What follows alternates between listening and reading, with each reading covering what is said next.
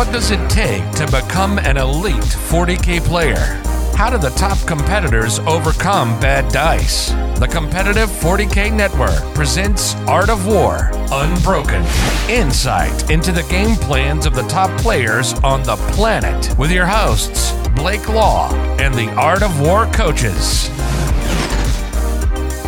Hello and welcome to Art of War Unbroken. Champions may lose, but their spirits remain unbroken. I'm your host, as always, Blake Law. This is episode 56 of the podcast, and we are very, very, very excited you're able to join us today. They say we learn the most from our losses, and that is exactly what this show does. We are interviewing an elite player who has lost one to two games at a major event. We're going to talk about a loss that they had. We're going to break down the mistakes, and we're going to talk about how they plan to learn moving forward from those mistakes. You stopped this, Brad. But Brad, speaking of blaming your dice, how often have you done it? Brad does it. Brad does it a lot. He did it. He did it yesterday. He called me up, blamed some dice. I blame it. I blame it all on the alcohol. I just like the song, man. Yeah, just like the song.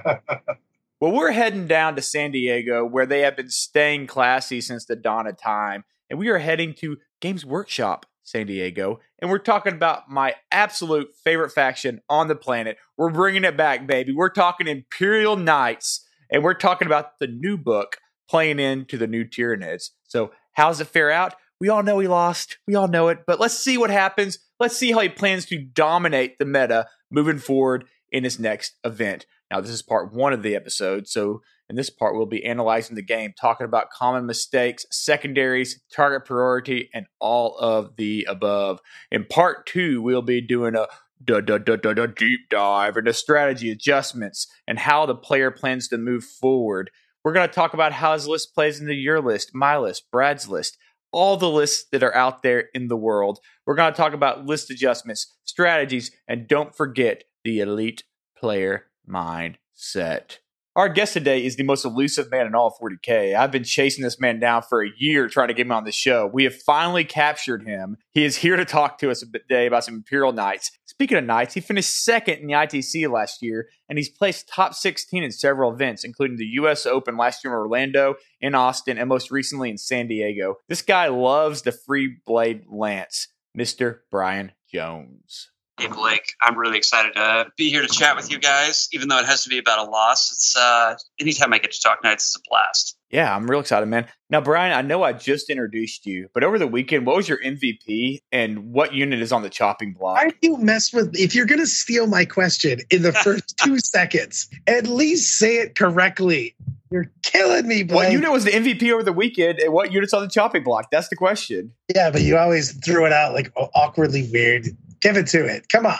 You gotta control mojo. I, I, gotta say, my my MVP would be my biggest surprise of the year. I expected to hate it, but was my Knight Gallant. You know, they were all the rage back when Knights and Codex came out in eighth for a brief minute before the Castellan overtook them, and then they've been kind of consigned to the graveyard. But mine was definitely the MVP. Nice. Absolutely love it. And I think as far as the chopping block goes, well, I know for sure the Moirax is going to get replaced, and I need you to know that that pains me to the core of my soul. oh, that hurts me too. It is my favorite Armiger class. I think it is such an lightning locks are such an amazing weapon, but oh my gosh, with Armor of Contempt now, they just bounce. AP two, yeah, it's rough. But dude, the chassis on oh, you know I'm a Knight nerd. Everyone knows this. Yep. The chassis on the Moirax. Oh my gosh, it's like the best chassis of any model in the entire game. It's just so awesome. I love painting it. Favorite model I've ever painted. And it's so easy to build. It's like half plastic, half like resin, which is super interesting. But it's yeah.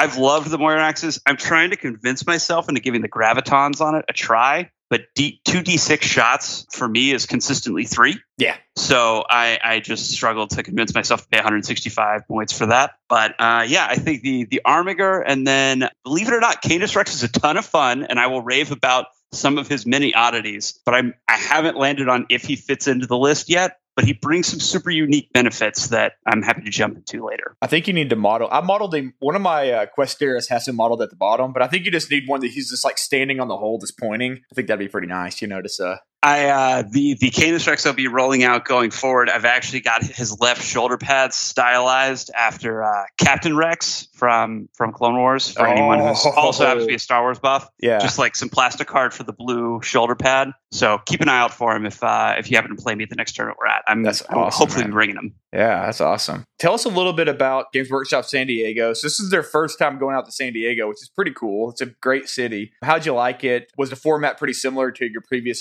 experiences as far as Orlando and all that? Yeah, format was pretty similar. I'll say it was a beautiful space. And second time in my life being in San Diego, kind of first time really as an adult to appreciate it. I, I was blown away that the weather is what everyone says. I was absolutely beautiful for the entirety of the event, like low of 65, high of 72, consistent. Just walk around in shirts and a shirt all the time. I see why everyone wants to live there. The hotel was like very well, like cool layout for the resort, really close to the airport, easy to get to great food all around. So I, I think they picked like a, a, great spot as far as locale for somebody who has come from Orlando, the opposite side of the country. So yeah. knowing nothing, landed, got right there, got set up. So I appreciate where they chose. And then the space was beautiful for the event space. They had a great setup for the store. They added some kind of cool, um, I guess side, side events is not the right thing, but some cool addendums to each round uh, to keep people entertained. If you finished up early, they the first uh, six people who came over and volunteered, they could bring 500 points to their army each. So you wound up with 3,000 points of you know six random guys and they got to play against an overtuned Warhound Titan. and then uh, if if those six people managed to kill it before it killed all of them, then they got to like roll for free stuff from Games Workshop and everything. It was pretty cool. I, I like almost found myself wanting to lose quickly just to go and like jump in one and throw a knight at a Titan. Dude, that sounds actually amazing. I love I love them that's what they need to do with these events. I feel like the more wacky stuff they add, the more flavor Games Workshop's going to add to their events. So hearing they're doing that is just like it's amazing. Yeah, it, it, was a blast. I went and watched two of them, and I mean, I think it's also a great way to just. I mean, again, I went to San Diego from Orlando. I knew nobody, but I left with a bunch of friends, like new numbers in the phone, people to to stay connected with in 40k, and I think that that just that right there was a great way of meeting some new faces. I love to hear that. Yeah. I do though, because I, I, leave every tournament like that. A couple new friends, couple new numbers, couple new, pe- new people you connect with. Like every single tournament, it's it's wild. And I've been playing forever, but you still meet someone new all the time. I think that's part of the, the that's the reason I, I just love going to events for that. I think people lose sight of that sometimes, man. That's that's the interesting thing, right? Like we all talk about competitive 40k. That's what this podcast is about. But I mean, deep down, like I've thought about this. I'm like, I would literally quit 40k right now if I was going to go and meet more people, have more fun playing like Legion or something. You know, like I, I, I've, it's just like that's what it's all about, man. Just meeting people, having fun, getting out there. Winning's cool, but I mean, I love to hear that it was such a good event, man. I like talking yeah. about my games more than I like playing them. Yeah, exactly. like winning is a great time, but at the end of the day, like you know, I flew across the country to play with toy soldiers, and I'm cool with that. Like I got to have drinks, make new friends in a beautiful place. So Dude. hard to hard to argue with it me and my wife visited San Diego to go to. I went to SoCal Open like the first year it happened. I don't even know, like a million years ago. And me and my wife flew out there. We're driving in a rental car. And as we were flying in, we're like, man, San Diego is so expensive. Like, why do people live in California? And we're driving up with the windows down. I'm like, hey, you want to uh, you want to move here? Um, do you change your list because of the GW terrain when you were coming in? This was really the first first draft and I finalized it that I wanted to try the Freeblade Lance. I, I will say I I am more partial to the GW terrain setup versus player placed. It's a person that's my personal preference. The day two terrain at GW is a little rougher for knights. There is no doubt once those middle pieces turn to face each other and just completely like cut off two halves of the table, it can be rough. But I do think they've done a, a good job of balancing it to at least give us a shot you know, that said, Mysterious Guardian found its way into that list specifically because of obscuring and the unfortunate for knights return to prominence of hammerheads and other high strength, high quality shot shooting that can hide behind obscuring and just slam you from across the table that you need to worry about. That was a strong concern with my listing that I was running for Questoris chassis and only one one. Well, t- tell us tell us about the list real quick before we continue on, then, so we can we can make references to that. Yeah, sure. I guess that would that would help everybody understand, right? Um, so as I mentioned, the guy on the chopping block, my purple princeps, he's a, a little knight armiger Moirax with twin lightning locks. Great guns. I still stand by it. It explodes on sixes for two additional hits I, you know, convinced myself that with Canis Rex, I get three additional hits on a six. That sounds fun. In the Freeblade Lance, you're getting to give each individual knight uh, its own martial tradition, in addition to the Freeblade Lance kind of half Mechanicus, half Imperialis benefits they get. So my my little Moirax has got Honoured Sacristians, which gives him plus one to his save against single damage weapons. And then you go, well, wait a minute. If you bondsman him, now two damage weapons are reduced to one damage. You get the kind of All Is Dust thing going on from Thousand Suns. Pretend I'm then for a little bit makes him deceptively tough. So that was that was how I convinced myself to bring him along. And then my warlord, looking at a knight errant, uh, brought him as a princeps. So he's Questor Mechanicus. Uh, opens him up to being able to bondsman a Questoris each turn, but he has to be your warlord if you're bringing a princeps. So that's why he's locked in there. He's got two traits. Uh, brought him with Ion Bulwark, so he's always got that four up. Uh, knowing that he doesn't have an invuln in combat, I want to make him as tough as I can. And then he's also carrying Revered Knight for me. So that gives me an additional honor at the start of the game. So at that point, moving from one to two, which is nice. And then the additional benefit of that is actually that he always fights first, which feels like you know it might be a throwaway, but with an errant, you've got the chain sword on the arm or a fist if you want it. And again, knowing that I, I don't have an invuln on him on combat, that might give me the chance if you're throwing two units at me for me to I, interrupt without CP and keep them alive. So that, that extra honor is such a big thing too, though, because when you get to virtuous, it is a big deal. Can you explain the honor system? Because knights are new. Sure. A lot of people may not hear Yeah. that or know what that does yet. And that's actually I built this list around the honor system. So the next night I get into it ties into it as well. But honor, so knights start out at one honor. So at one, you are honored. You are obeying the the Code Chivalric. You are upholding your oaths and doing what you can to protect the people. Each army is going to take two oaths. People have to decide that in list building, so it's not like a change per game type of decision. Those two oaths are going to dictate both how you can generate more honor for your army. The scale ranges from one to six. At five, you become virtuous. It's also at six, and you cannot go beyond six. If you drop below one to zero, you are dishonored.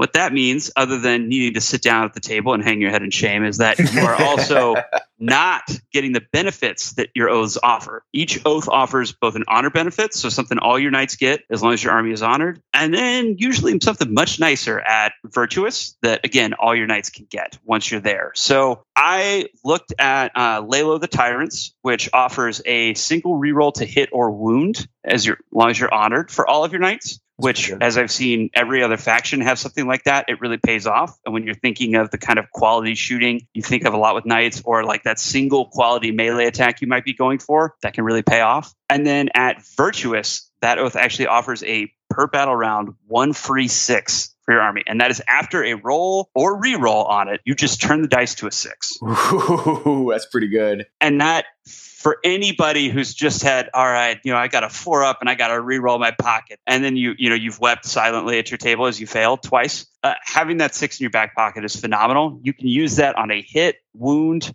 advance, or save. That wound and that save roll is just it's huge for those swing moments in a game. So when I saw that, and then on the flip side, uh, defend the realms is my other oath that I take, and the first one of that you generate an additional Battleforge CP each turn. So Knights, Imperial Knights players right now are generating two a turn. And when you're a CP hungry army that Knights can be, I looked at that and I was like, well, that's a no brainer. Even better at Virtuous, every Knight on the table becomes OBSEC. And if they already are, they count as an additional three models. It's so What- nuts to have uh, baby knights be OBSEC 8. So- OBSEC 8, and then if you could have a big night that already is, he's in OBSEC 13, which is just. I, that was what made me fall in love with the Freeblade Lance eh, and it, with our old 8th edition codex. It really gave us a way to play the game with almost all your knights being able to be OBSEC. So when I saw that as an as an oath benefit, I, I zeroed in and was like, okay, I'm going to build an army around these two oaths. I really like them. How can I both take advantage of the benefits and make sure that you know I, I'm not setting myself up to be dishonored and and you know just have to like have the shame bell ringing next to me for, for two or three rounds of the game. Um, and that's where I guess coming back to my my knight errant, that's where I landed with making sure he got revered knight to to keep him with that plus one honor for my whole army starting out. Um, now I'm starting at two with just you know two knights in, which is pretty exciting. And then I also snuck a relic on him, gave him the armor, the Sainted Ion for that two up armor Mhm. save. Again, just going back to going, I don't have an invuln on him, and the the downside to taking revered knight is that if you Blake or Brad come and kill that knight, I lose an honor on the spot for not Mhm. protecting my revered knight. So want to make sure he's not going to be the easiest target on the table for you to want to pop. Yeah, that's cool. Yeah, Yeah. two plus saves pretty pretty nice right now too. Man, I love this list. I love I love every model in it. I'm uh, real excited to div- uh, dive into it, man. Especially the uh, Canis Rex. Man, we haven't seen him in a hot minute. it's so funny for me because you guys are totally all about knights. Uh, any of the knights gives me heart palpitations. Because I am such a cheap army builder. I'm like anything over a 100 points starts to make me get a little jittery. And you guys are like, take a million point guy. I'm like, uh, oh god, yeah. no. it's so risk risky. It all. risk it all, man. That's six. Yeah. That auto six is so freaking good with knights, especially like the Questoris. You get the double on it too. Yeah. Dude, the Magaera has like so a um, he has a five up invuln. Like okay, yeah. like that bad nasty shot. You're just waiting, like oh that hammerhead, yep. not not happening. I wish, I wish there was a way to stop the oh, hammerhead. Oh, I, I got no invulns no invulns and it's i i convinced myself that it was like maybe it was ap4 ap5 so i'm like all right like if i got a two up say nope there's just nothing oh. right now oh. so so that part's a bummer if you got to feel no pain though you can auto six one of the damage oh you could one of them yeah, well, one yeah, but you know the Magaera is actually the other kind of key component as far as honor goes with my list um so he's Questor Imperialis. Again, you could mix and match in the Freeblade Lance, which I, to me, really appeals to me. And the reason that he's doing that is he's bringing the Banner of Macharius Triumphant as a relic. And so that'll sound familiar. It did something similar in our old codex where it gave OBSEC. It continues to do that here. So I've immediately got an OBSEC counts as 10 knight right off the board, right out, out of the gate. But the other thing it does is it also brings one additional honor to the start of my game. Turn one, I'm at three honor before we've rolled any dice. So that means if I can get two points in my first turn, so if I can uphold my two oaths, I'm virtuous across the board at the end of turn one. So I'm wow. looking at potentially being obsec across my entire army at the bottom of turn one. Or if I'm top of turn, with Blake, when you start rolling your dice, I am already obsec. Wow. Which is just I, I jumped. To me, that was just too cool not to say and to be like, all right, so you mean at the bottom of turn one, I could have a free six that I could, you know, for all those times that I'm going, I just really need to make this six. you know, I got to keep that in my back pocket. What's really cool about that is that six becomes more valuable the earlier you get it, obviously. So every turn you get that in addition to, you know, the later you get it, obviously, the less value it is. So to be able to get turn one is absolutely massive. So it's also a player turn. Yeah. Wow. So that's what I'm saying. If I get top of one, and now you don't get it until the end of because you you cal- you calculate where your honor is at at the end of your player turn. But speaking of Canis Rex, and I'll I'll jump. I guess just to finish out, my Magaera also brings Blessed by the Sacristians as a warlord trait. It, it may seem like one you could pass over, but so any six to wound gives a mortal on top of whatever damage. You're like, eh, I mean, are you really going to get enough dice to that? But then you look at the Magaera and you remember the Rad Cleanser's 2d6 shots, and it auto wounds on twos. So you're fishing for sixes to get an extra board on top of that. All right. You've got the plasma fusil. And then that lightning cannon, you know, I, I had one game and it was actually uh, it was against Taylor's Nids where I rolled four sixes on the hit rolls for that lightning cannon. And I was like, oh my God, I have 14 hits with a strength seven damage three gun. This is amazing. and all of a sudden, all those chip mortals that I could potentially get on the wound, it adds up over the course of the game yeah. that I found I wanted to play with it and try that one out because chip mortals can be huge as far as oh. um, oh. getting things across massive, especially with the damage output that gun puts in anyway. So that's pretty awesome. The other thing I would say is I did pay to upgrade him to a Master of Justice, um, which just for the title was worth the 30 points. But uh, it also gives him um, an additional martial tradition from the Imperialis tree. So the Magaera was coming in with Mysterious Guardian, uh, which I thought sounded really, really cool for any knight player out there. Mysterious Guardian lets you, if that knight is in strategic reserves, it can come in as if it was one turn earlier. And they specifically put in there it overrides mission rules. So that means turn one in the Nachmund mission packet, you can bring him in from strategic reserves if it's turn two. And when you're talking about that obscuring terrain and how I built this list for it, being able to go, all right, so I could come in for one of three board edges, turn one, and if I'm top, if I'm top of one, that means he's locked in his deployment zone. He's not hopefully pushed has pushed out to screen me out. So that hammerhead that my opponent's probably trying to hide behind obscuring terrain, I can get an entirely different angle on than he ever thought was possible. So that was that was where Mysterious Guardian came into play. And the tie in with that is that extra martial tradition I could give him. I gave him Hunter Beasts, which gives him plus one to hit against vehicles and monsters. Again, ding, ding, ding. This guy was like in my head for every time I dreaded a hammerhead showing up. and then the second thing, which unfortunately never came up, which is mind blowing with how many Knights players are out there now with Chaos and Imperial, but you also get plus one damage against Titanic. I was, I was just about to throw that out there. That guy's a, he, he's good for the hammerheads, but man, he's great against other knights. And then there's one throwaway additional benefit on there that, again, doesn't seem important, but if he does anything for lay the the tyrants to generate honor, meaning he kills a unit to contribute towards that, you get two honor, not one. So I can be walking away with three honor points up to six into bottom of turn one. I'm maxed out. I'm at virtuous and I'm good to go. Wow, if he happens huge. to get the right shots in. Super huge. That's awesome. With the CP generator, is, is that going to give you four turn with the new? It'll just be your turn is when you get to one, I Ah. think. Okay. I, I'm super curious to see, and I, I'm happy to discuss with you guys later because we have, in addition to that oath giving us an honor or a CP, we have two other ways to generate a CP a turn, and I'm super curious to see if that means like we could go four in one turn, four in our player turn, one in the. I, you know, I'm going to wait to talk about that until we see the thing. But like it, I, they also do it in different uh, phases. So I mean, I am curious about Yeah. what, how that's going to be ruled because Yeah. you could just load up on CP, and there's not a lot of books that can do that right now either. right? No, 100%. and it also, you know, one thing I'll say for Knights with this new mission pack, just reading the preview Games Workshop put out, I'm a little terrified of my list building, right? I started 6 CP with this list. So that means in, in the new world, I'm at negative two because I maxed out on warlord traits. And that's that's really something I got to think about in list building. Yeah. But if I know, all right, going in, I could hopefully be, build up my bank pretty quick. Maybe I can be that aggressive Yeah. pregame. What mission were you guys playing? Tell me first, Brad. Tell me about the list that he played. Well, let's go. I was say we should probably say the list. Yeah. I, I, I should probably do that. I have it up and ready to go.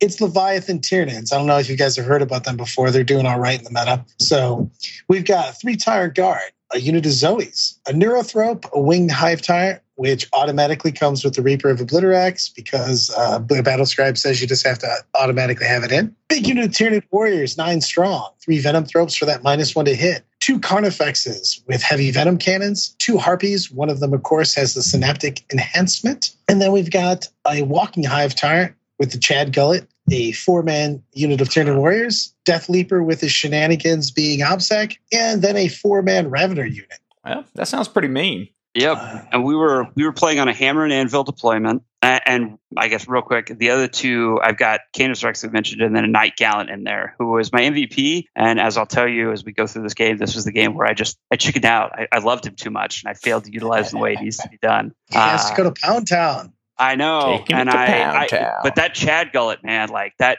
heavy venom cannons are no joke. And, and oh, no. seeing seeing two harpies, one at each corner on the far side of the table pointed at you, two fexes with a heavy venom cannon, two hive tyrants, one walking, one winged, one of them carrying the shard gullet. I looked at that list, I looked at Taylor on, okay, so the alpha here is is just terrifying. The thing You is, know. is you guys, what were you thinking going into this? Because man, I feel that the alpha could be just ridiculous for either one of you. Because with the, the huge amount of heavy Venom cannons, plus the Chad Gullet, of course, and then you, you coming back, your guns, however, and the fact that he can't really hide those harpies from you, you could also piece out multiple people. This seems like such a crazy, dangerous matchup. What were your thoughts going into the match? Give us your uh, secondaries and your basically your general battle plan.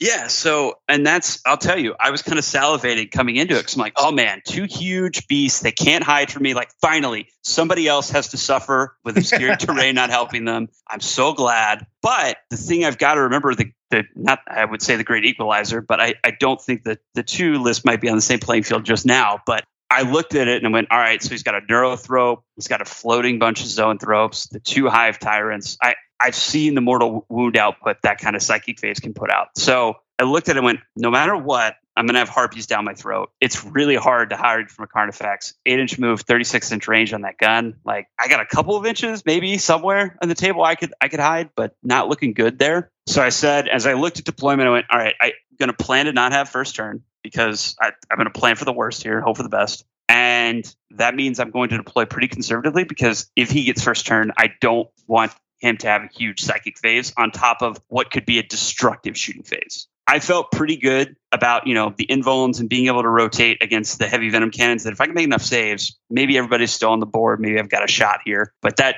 there's just nothing to be done against that knit psychic phase. And I, I've seen Zoanthropes roll a nine, mortal wounds smite on me one too many times. It's, it's made me gun shy. So as I walked in, I really thought, okay, I'm gonna I'm gonna deploy pretty conservatively here to make sure that even if I go first, I don't have to eat it. And part of the logic with that was um, that night gallant that I brought, it's got Landstrider. So it's got a 14 inch base move. It treats advances of ones and advance and charge rolls of one and two as a three. That errant can give it plus one to its advance and charge rolls as well as advance and charge, Charge, which is yeah. huge. So I, I'm, you know, I think of that thing as a 22 to 34 inch, really almost definite threat range. So I can afford to be conservative. Let him push up a little bit those eight, nine inch movements, right?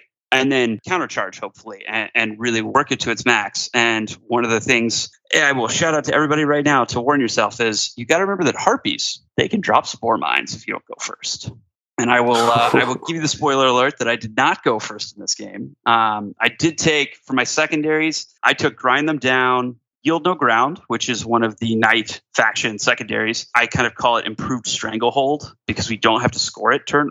I look at it as you don't have to score turn one. You can't. But to me, that's a benefit because Stranglehold sometimes as Knights forces you to push out and immediately grab three objectives. And maybe you don't want to be that aggressive. Yield gives me that buffer. Uh, and then I also took Assassination into his list. It just turned out to be the best secondary as far as possible points wise. Knowing he was going to be aggressive with those Hive Tyrants, it would force him to maybe think think that through before giving me those secondaries. And it offered more points than Abhor the Witch. And because I was using my faction on Yield No Ground, I knew I needed needed to go with a kill secondary there. So that's where I ended up. Taylor, my opponent, took Titan Hunter, which against me, you're any Imperial Knights list, you're you're silly not to. Amazingly, my list will max out Titan Hunter but not bring it down, which is the first time I've ever had that happen. He also took psychic interrogation because, you know, why why not? Especially when four of my knights are characters and I have no way to deny the witch. And then he took stranglehold. Are all your knights characters? So is the Moirax not one as well? The Moirax is not a character. It's a little bit harder to give out the we can only give out the character keyword, right, with the Knight Lance and then Knight Baron twice.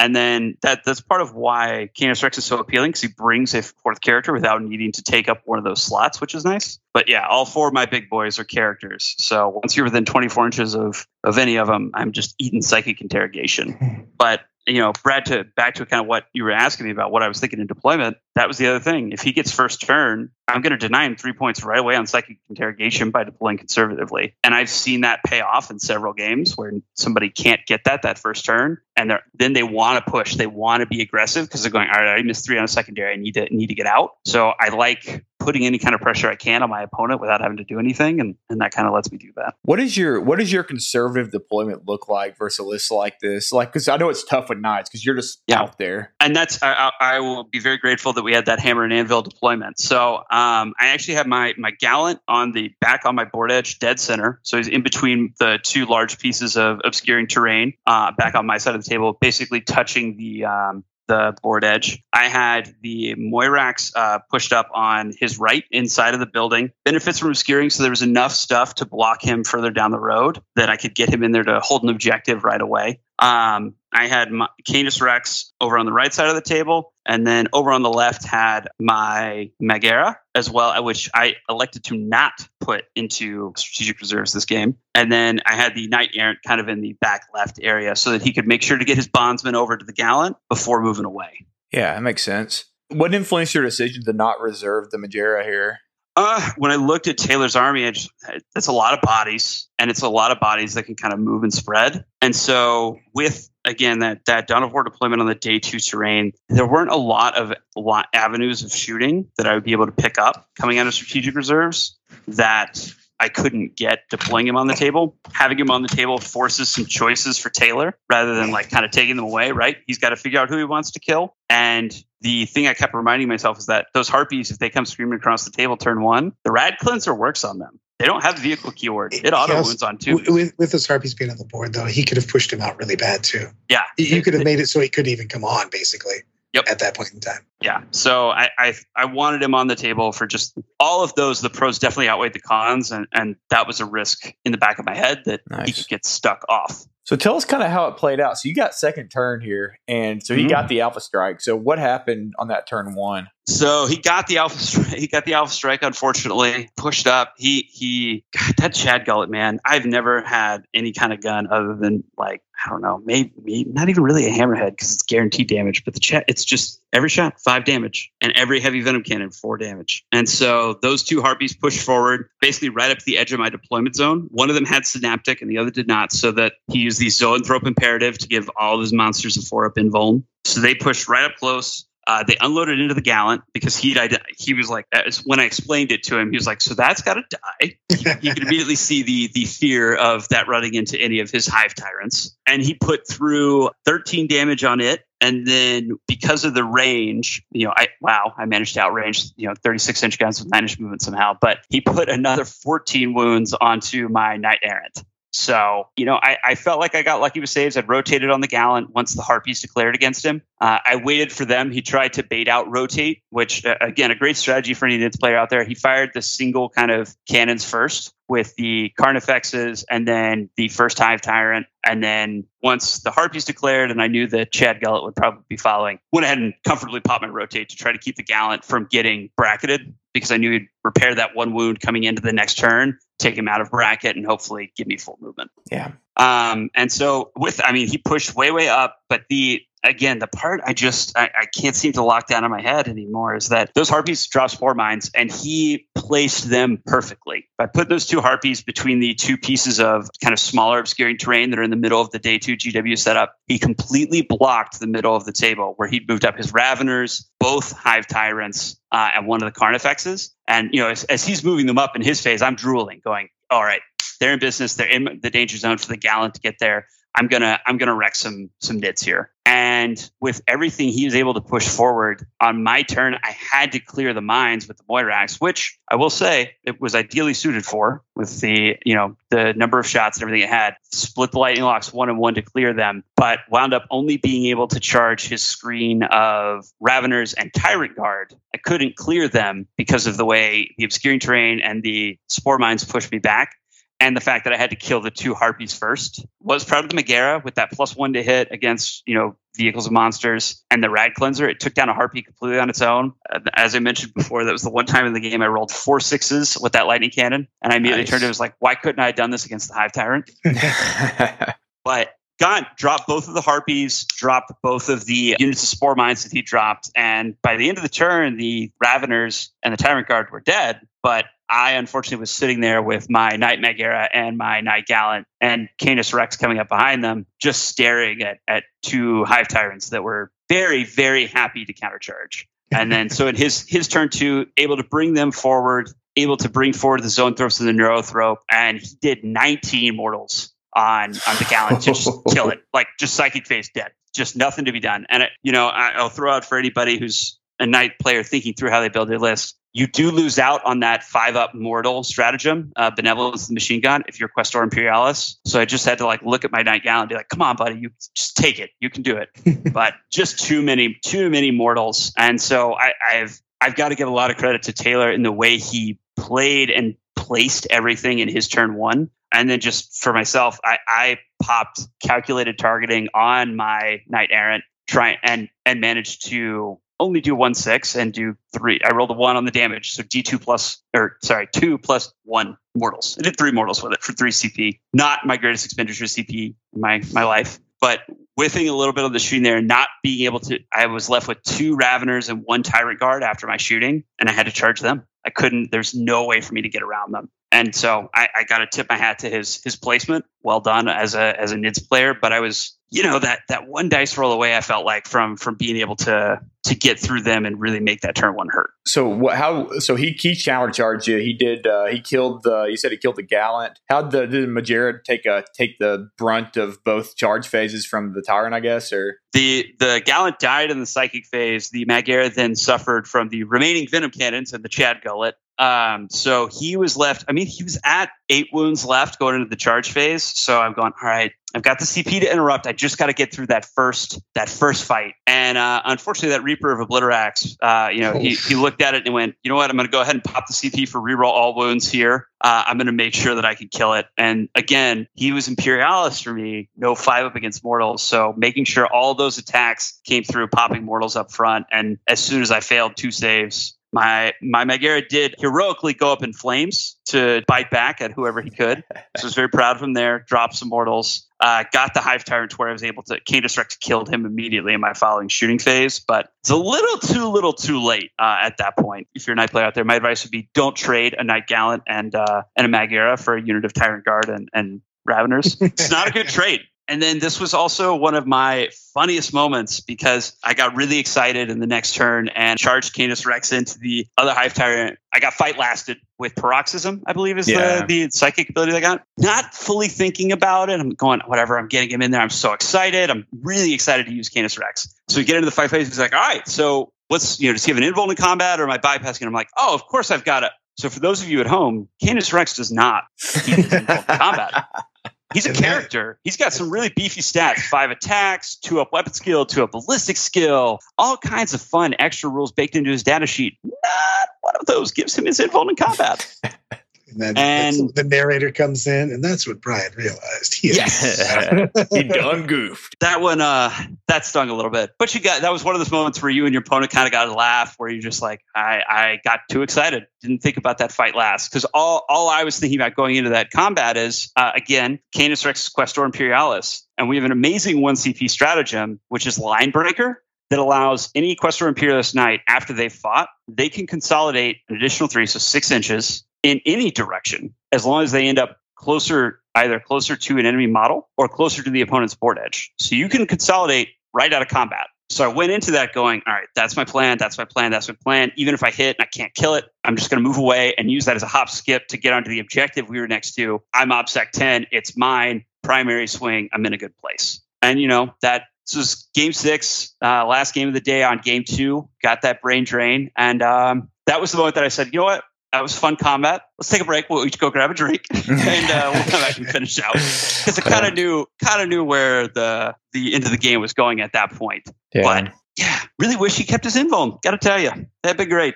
That would be good. I feel like he needs it, man. He's like a he's a hero. He's a hero of the Imperial. You got to give him the invuln he's got so many other cool abilities that particularly the play into combat with him you know he's getting extra hits on sixes. He's that freedom's hand thunder strike gauntlet he's got does mortals on sixes to wound. You know he's he's bringing a lot in that you want to fight with him but uh, i would advise everybody make sure you got a definite plan and you are not fight lasted if you're going to commit him. Double check that for your opponent that there's not going to be a way to do that Line breaker is amazing with him. Go in, hit whatever it is as hard as you possibly can, and then slide out. But just make sure you you're not going to get stuck in and then unfortunately wrecked. Canis wrecked. Yes. has, that, Canis, Canis he, got wrecked. he did eject successfully though, uh, and I will say he did shoot and do two damage with his uh, Archaeotech pistol in my face. So I'm very eject? proud of him for that. So Exactly. Oh. Exactly. For every Knight player out there, this is kind of you know you look at that kit, you go, oh, it's cool. Got bring a little knight pilot to work day. Um, you know, he's got his, like his toolbox and his little strut as he's going, but he actually essentially ejects as if it was a destroyed transport when Canis Rex is destroyed. As long as you don't roll a one, which I did the first time he died, I'll let you know in game four. Uh, but as long as you don't roll a one, he comes out safely within three inches. And yes, he does lose super heavy walker and ion shield, but he actually keeps his OBSEC. He keeps all of his traits. He's got a pistol that's 15 inch strength five, AP two, two damage. Yeah. And if you take renew the vows, he can do that as his action as long as he's close to center table and still counts for everything else. He still technically keeps that Titanic keyword. So that is five DP if you have him do it. So there's a little side benefit, not a side benefit, but when he dies, it's not not the absolute worst it could be because you still got you got a model. Steal an objective though. Yeah. You've got an OBSEC model that counts as 10. Man, that's that's pretty so weird. Cool. Well, Brian, thanks for coming on, man. We're, I'm looking forward to part two. You're you're about to get Bradning. The Bradning is a part two. He's going to ask you a lot of questions. It's a whole experience. You should have asked a lot of the other guests about it beforehand. Really prepped yourself, like your homework. But uh, we're going to go into this thing blind. We're doing it live, baby. Can't wait. I've got Make a beer in hand, so I'm ready to go. All right. The, yeah, this is uh, Unbroken After Dark. After Dark. All right. Thanks for listening, everybody. Make sure to check out our other podcasts. We have The Art of War Vanilla Flavored with now Nick Nanavati and Paul Murphy. We have The Art of War very, very, very Australian down under with the very late, very great Adam Cavallari. We, of course, are the Art of War Pistachio, the flavor you didn't know you loved till you tried us. Thanks for listening. Join us for part like what you just listened to? Check out Art of War and the Art of War Down Under podcasts on the competitive 40K network, the Art of War 40K.com.